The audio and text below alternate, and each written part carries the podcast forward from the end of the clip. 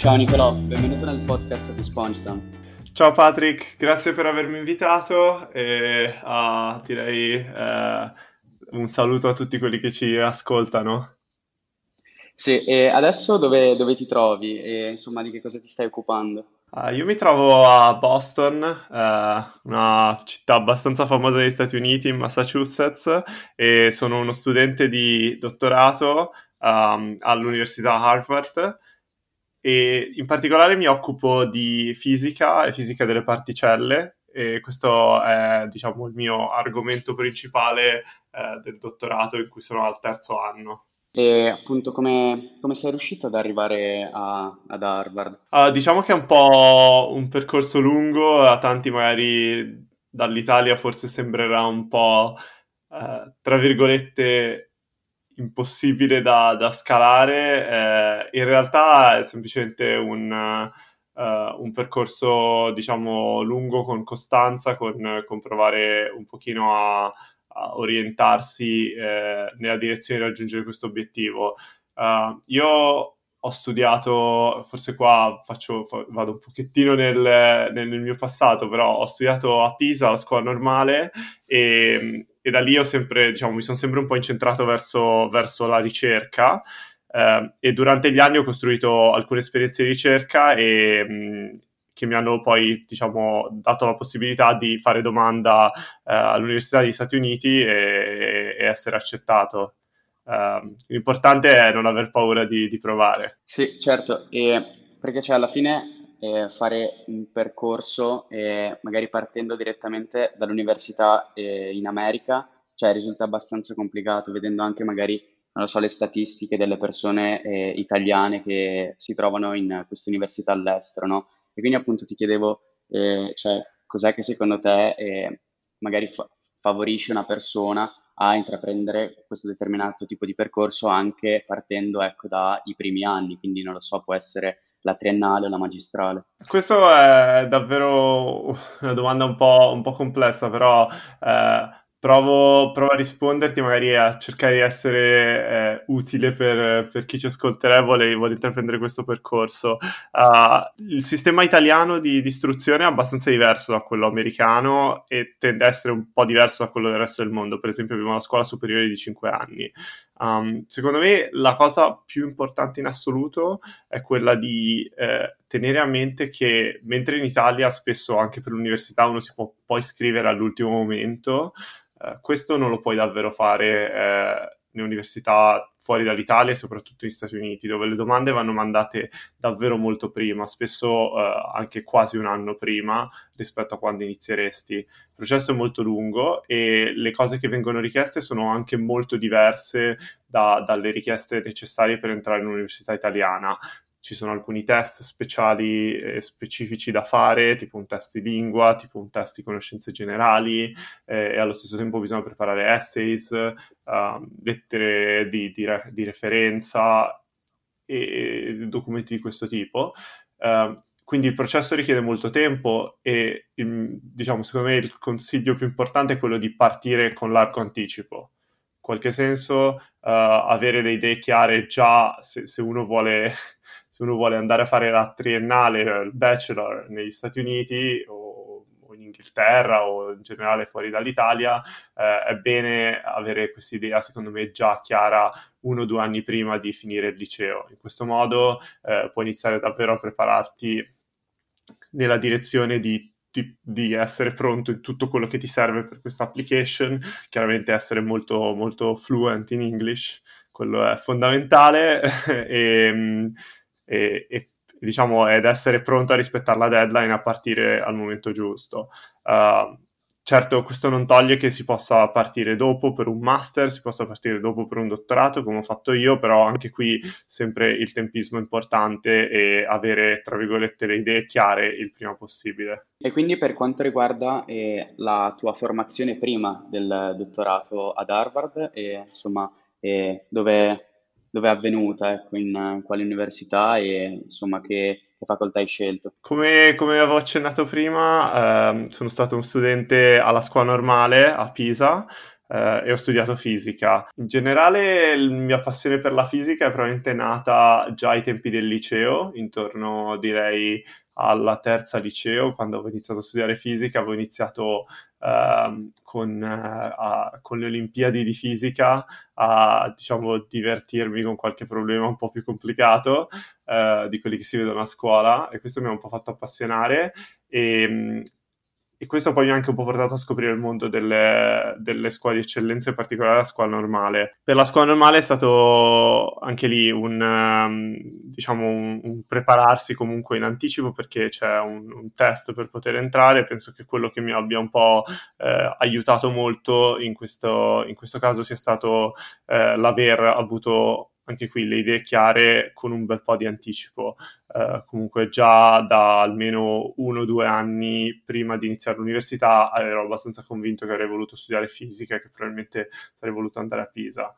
Um, quindi io ho studiato a Pisa è stata un'esperienza davvero bellissima, una città secondo me super accogliente agli studenti universitari e con davvero tanti tanti studenti, tante opportunità di divertirsi e, e tante persone interessanti a conoscere, comunque un'università davvero di alto livello. Sì, e hai nominato appunto le Olimpiadi di fisica e insomma di queste competizioni ne abbiamo parlato anche spesso magari con altri ospiti perché alla fine cioè, sono competizioni internazionali che appunto ti possono offrire veramente molto. E insomma, qual è stata magari la, la tua preparazione e soprattutto quali sono magari i valori che eh, questo tipo di insomma, eh, attività extracurriculari alla fine possono eh, offrire? Allora, secondo me il, parto dalla, dalla, questione dei valori. Eh, penso che le attività extracurricolari siano davvero uh,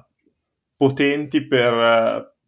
per cercare in qualche modo di differenziarti eh, dagli altri, di creare un po' la tua identità come studente e poi come, come persona più in generale. Eh, in qualche modo cercare di non appiattire un percorso del, del liceo, della scuola superiore che può essere un pochino piatto, quindi che siano le Olimpiadi di fisica, di matematica, che siano eh, il, il, latino, che sia, eh, non so, il il conservatorio oppure il fatto che ti piace programmare siti web quando sei al liceo va tutto benissimo. Secondo me è davvero, davvero importante avere qualcosa che, che ti dia un, qualcosa in più rispetto a semplicemente studiare quello che ti viene detto di studiare. Um, questo secondo me è un valore chiave. E l'altro valore è proprio quello del, che le Olimpiadi ti danno di, uh, come dire, sbattere la testa contro un problema uh, per cui hai probabilmente i mezzi per poterlo risolvere, ma non hai, tra virgolette, il libretto delle istruzioni. Cioè, la maggior parte dei, uh, secondo me, dei problemi che spesso vengono dati al liceo sono un po', uh, come dire, un, un, segui la procedura che ti è stata insegnata e lo risolverai. Uh, I problemi di fisica delle Olimpiadi sono problemi in cui, ok, sai più o meno la fisica, cerca di applicarla su un problema che è in qualche modo eh, davvero davvero nuovo per te, non, non hai leggendolo eh, di primo acchito magari nemmeno l'idea di come approcciarlo. E, ehm, riguardo appunto la mia esperienza personale, quindi tornando un po' indietro alla tua domanda, la mia esperienza personale alle Olimpiadi è stata, uh, è stata diciamo, uh, bella per, soprattutto perché non ero da solo nella mia scuola ad affrontare questo tipo di, di Olimpiadi, di competizioni, anzi non ero nemmeno il più bravo, per cui eh, avevo un sacco da imparare da, da altri della mia scuola che, che, partecipavano e allo stesso tempo però era, era, spesso una preparazione in gruppo, soprattutto facevamo anche le Olimpiadi di matematica a squadre, per cui eh, davvero il, il, lavoro di gruppo era, era fondamentale e, e, c'era molto confronto continuo con altri, con altri studenti. Questo mi ha aiutato eh, a crescere e mi ha dato un sacco di forza nell'impegnarmi in questa direzione. Sì, e quindi qual è il peso che hanno avuto le Olimpiadi secondo te poi nell'ammissione eh, in una scuola di eccellenza come appunto la normale? Le Olimpiadi non hanno un peso tra virgolette diretto nella missione eh, alla scuola normale o una scuola di eccellenza perché in generale tutte queste scuole di eccellenza cercano di essere il più uh, come dire eh, eque possibili non valutando sulla base del tuo curriculum allo stesso tempo però eh, l'approccio ai problemi e la tua capacità di proprio di problem solving che viene eh, in qualche modo che, che, che tu che riesce a raggiungere dopo aver affrontato problemi delle Olimpiadi per, per, per tanto tempo, magari anche qualche anno, eh, è sicuramente un vantaggio enorme quando vai ad affrontare i problemi dei test di ammissione alle scuole di eccellenza, proprio perché per esempio i problemi di ammissione nella scuola normale per eh, materie come matematica e fisica tendono a ricalcare un po' lo stile di quelli uh, del, del, delle Olimpiadi, in cui uh, appunto ti, ti viene chiesto di usare gli strumenti che più o meno tutti eh, abbiamo imparato eh, a un liceo, eh, per esempio un liceo scientifico nel caso di matematica e fisica, però di applicarli su problemi che sono invece molto diversi e richiedono molto più ragionamento concettuale rispetto a quelli che eh, siamo abituati a fare o che ci vengono richiesti dal, semplicemente dal programma liceale. Per quanto riguarda invece magari esperienze e insomma progetti personali che hai portato avanti ecco, durante magari i tuoi anni all'università e insomma quali sono alcuni eh, che eh, magari sono stati eh, rilevanti ecco, per magari la tua crescita personale oppure anche inerenti appunto al, eh, alla facoltà che stavi studiando. Allora, i miei progetti personali, eh, devo dire che sono stato molto um, in, uh, ho vissuto molto nell'ambito della, della, scuola normale che crea una comunità eh, molto bella secondo me, in cui vivere, con molte persone eh, da conoscere. E quindi mi sono impegnato spesso all'interno della scuola, in particolare per esempio eh, una cosa, un, un, mio progetto che mi ha dedicato, a cui ho dedicato parecchio tempo è stato um, quello di essere rappresentante del collegio uh, in cui vivevo, rappresentante degli studenti del collegio in cui vivevo. E questo era una sorta di, come dire, uh, rappresentavo gli interessi degli studenti cercando di convincere eh, l'amministrazione a, diciamo, andare nella, nella direzione in cui, in cui, volevamo, se avevamo bisogno di più libertà per, per un certo tipo di eventi o di, dell'acquisto di alcuni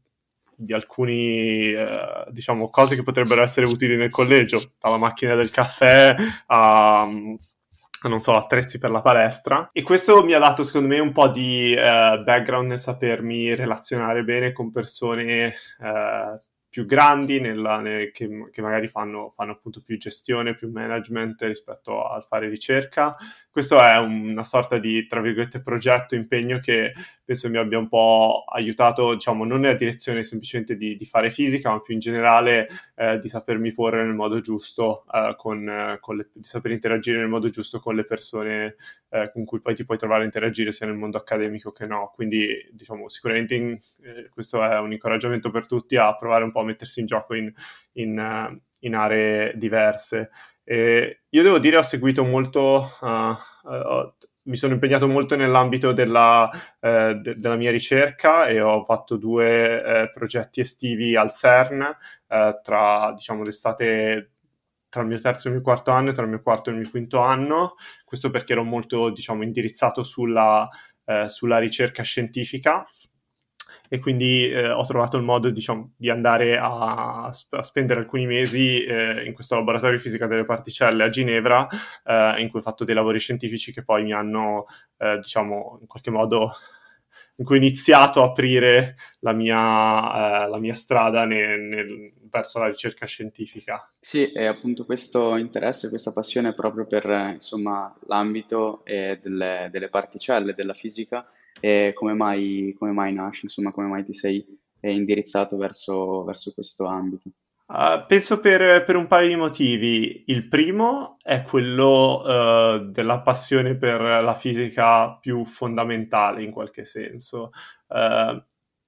se vuoi, un po' in generale puoi pensare di dividere la fisica tra, diciamo, una fisica più di base, più fondamentale, che punta a descrivere le leggi più uh, che stanno alla base del comportamento della natura, quindi che vanno a descrivere le interazioni tra le particelle più elementari, più ultime, in cui non puoi scomporre ulteriormente il sistema che hai e queste leggi poi vengono un po' applicate, diciamo, scalandole da, dal comportamento microscopico al, al, comportamento estremamente macroscopico fino alla cosmologia e permettono di scrivere tutto l'universo. E allo stesso tempo c'è una fisica, tra virgolette, un pochettino più... Eh, applicata, lasciami il termine, nonostante sia sempre fisica in qualche senso di base, che riguarda eh, per esempio lo studio di, dei materiali, eh, dei, um, dei, degli atomi, dei, dei, cristalli e di strutture macroscopiche che hanno comportamenti particolari dovuti al fatto che hai tantissime particelle che interagiscono tutte insieme e che quindi possono creare delle strutture molto molto particolari. Io ho sempre avuto un po' di passione verso l'universo, verso la cosmologia, verso capire eh, come funzionano, cosa, cosa, ci sta alla base della natura e questa è stata un po' la prima cosa che mi ha spinto in quella direzione. La seconda è, sono, sono, le persone. Eh, questo penso che sia un, una sorta di insegnamento che forse è un po' comune davvero a, a tante storie che, che, magari ascolterai, almeno lo è stato uh, per tante storie che io ho ascoltato che eh, in qualche modo eh, sono le persone un po' a guidarti verso le persone che incontri a guidarti verso, verso una qualche direzione e tante direzioni andrebbero bene per te, quella che scegli dipende un po' dalle persone che hai incontrato. Io ho avuto la fortuna di incontrare un professore alla scuola normale che mi ha molto carismatico, che mi ha in qualche modo, come dire, portato a bordo di, questo, eh, di, di questa nave della fisica delle particelle. E, ehm, è stato un po', diciamo, lui a guidarmi e a non dico a convincermi, ma in qualche modo ho, ho seguito naturalmente eh, quella direzione. Eh, c'erano anche tanti altri ragazzi che conoscevo che, che, erano comunque interessati ed entusiasmati alla fisica delle particelle, è stato un po' di, come dire, eh, um, di, di, coinvolgimento generale, ecco. Quali sono invece magari gli hobby che, eh, insomma, stai, stai facendo, che stai portando avanti? Direi che il mio hobby uh, principale in, questo, diciamo, in questi ultimi anni, eh, nonostante sia stato un po' rallentato dal, um, da, dal coronavirus e da questo periodo di, di lockdown, è quello della, dell'arrampicata e dell'alpinismo,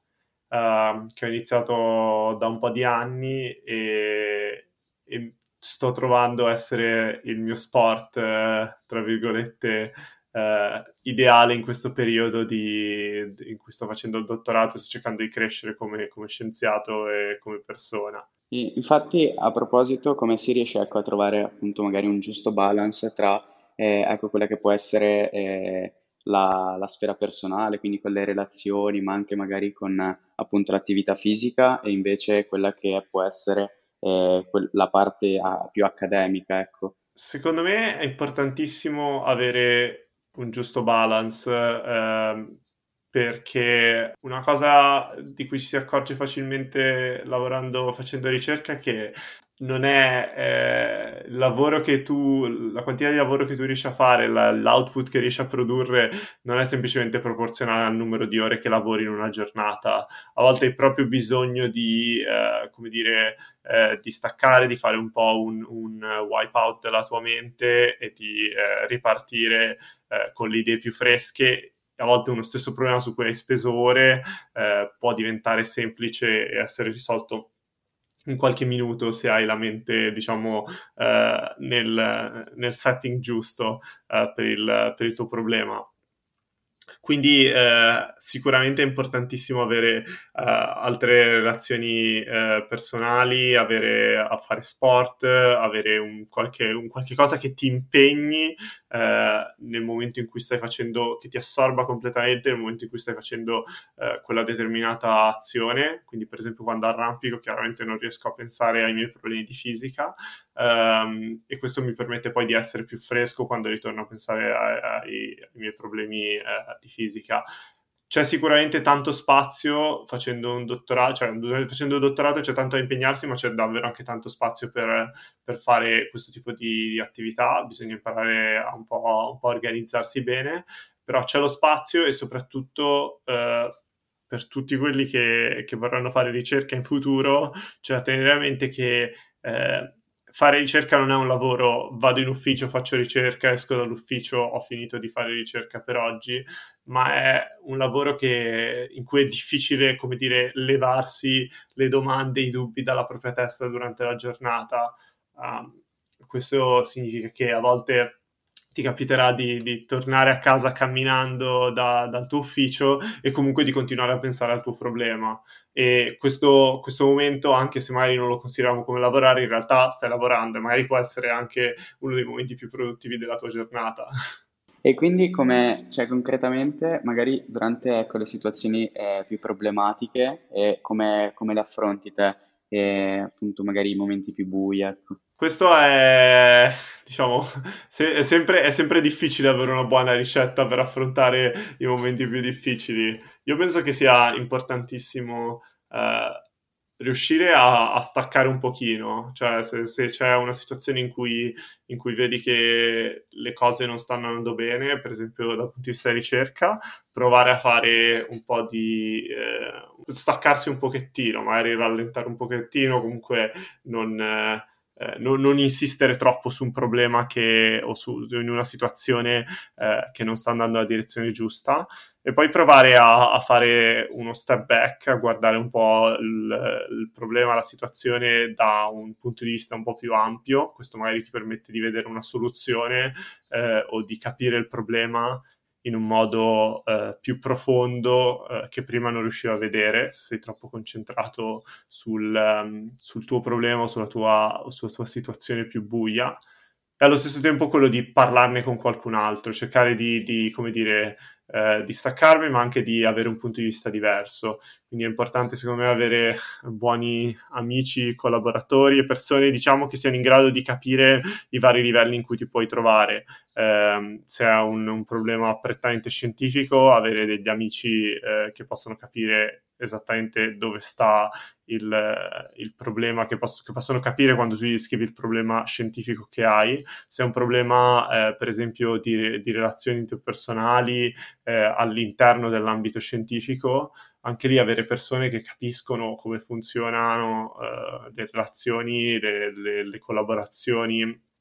nell'ambito scientifico ti possano, ti possano ascoltare e dare una mano. Penso che davvero il contributo degli altri e, e non, cercare di non affrontare eh, le situazioni da solo sia eh, l'aiuto più, più grande che tu possa ricevere. Bene, perfetto, grazie mille Nicolò. Allora direi che per oggi è tutto, quindi ti ringrazio ancora ed è stato un piacere averti qui con noi. Grazie mille Patrick per avermi invitato e allora un saluto a tutti coloro che ci hanno ascoltato. Ciao, alla prossima!